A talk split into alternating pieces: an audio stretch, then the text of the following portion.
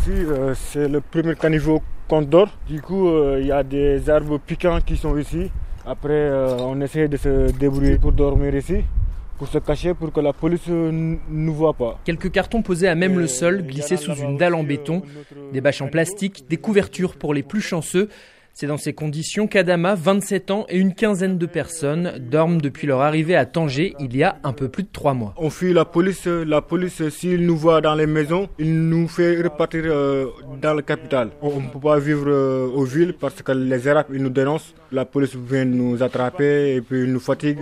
Et du coup, euh, il y a beaucoup de mes frères qui vivent ici. ils ont fait couler leur sang. Adama n'a pas attendu l'annonce de Khalid Zerouali, le monsieur immigration au Maroc, pour prendre ses précautions. Lui et ses compagnons alternent entre passer la nuit dans la forêt et se cacher dans les caniveaux d'un terrain vague jonché de déchets.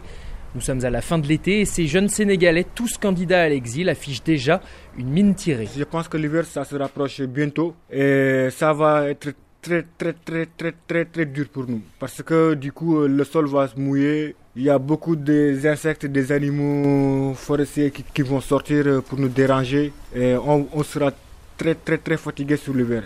Mais en même temps, vous n'avez pas le choix. On n'a pas le choix. Épuisés par la nuit, ces migrants guettent les patrouilles de police du matin et occupent une petite maison laissée à l'abandon le jour. Pas d'électricité, pas d'eau courante, pas non plus de sanitaire, mais un peu de répit. De quoi s'accrocher pour Mustapha. Non, Chaque jour, on fait de notre mieux. On ne se décourage pas. On ne lâche pas. On essaie de trouver des solutions. Et quand la police vient, c'est assez souvent, on se cache dans des sortes de bunkers avec nos amis et notre famille, ou alors on court ailleurs. Une vie à se cacher et à craindre les autorités pour ces Sénégalais, mais aussi pour de nombreux Maliens, Guinéens et Camerounais qui peuplent les forêts et bosquets de Tanger. L'exode qui a quand même pour l'instant un goût amer pour Jean-Paul. Je ne comprends pas cette vie, quoi. Je ne comprends pas.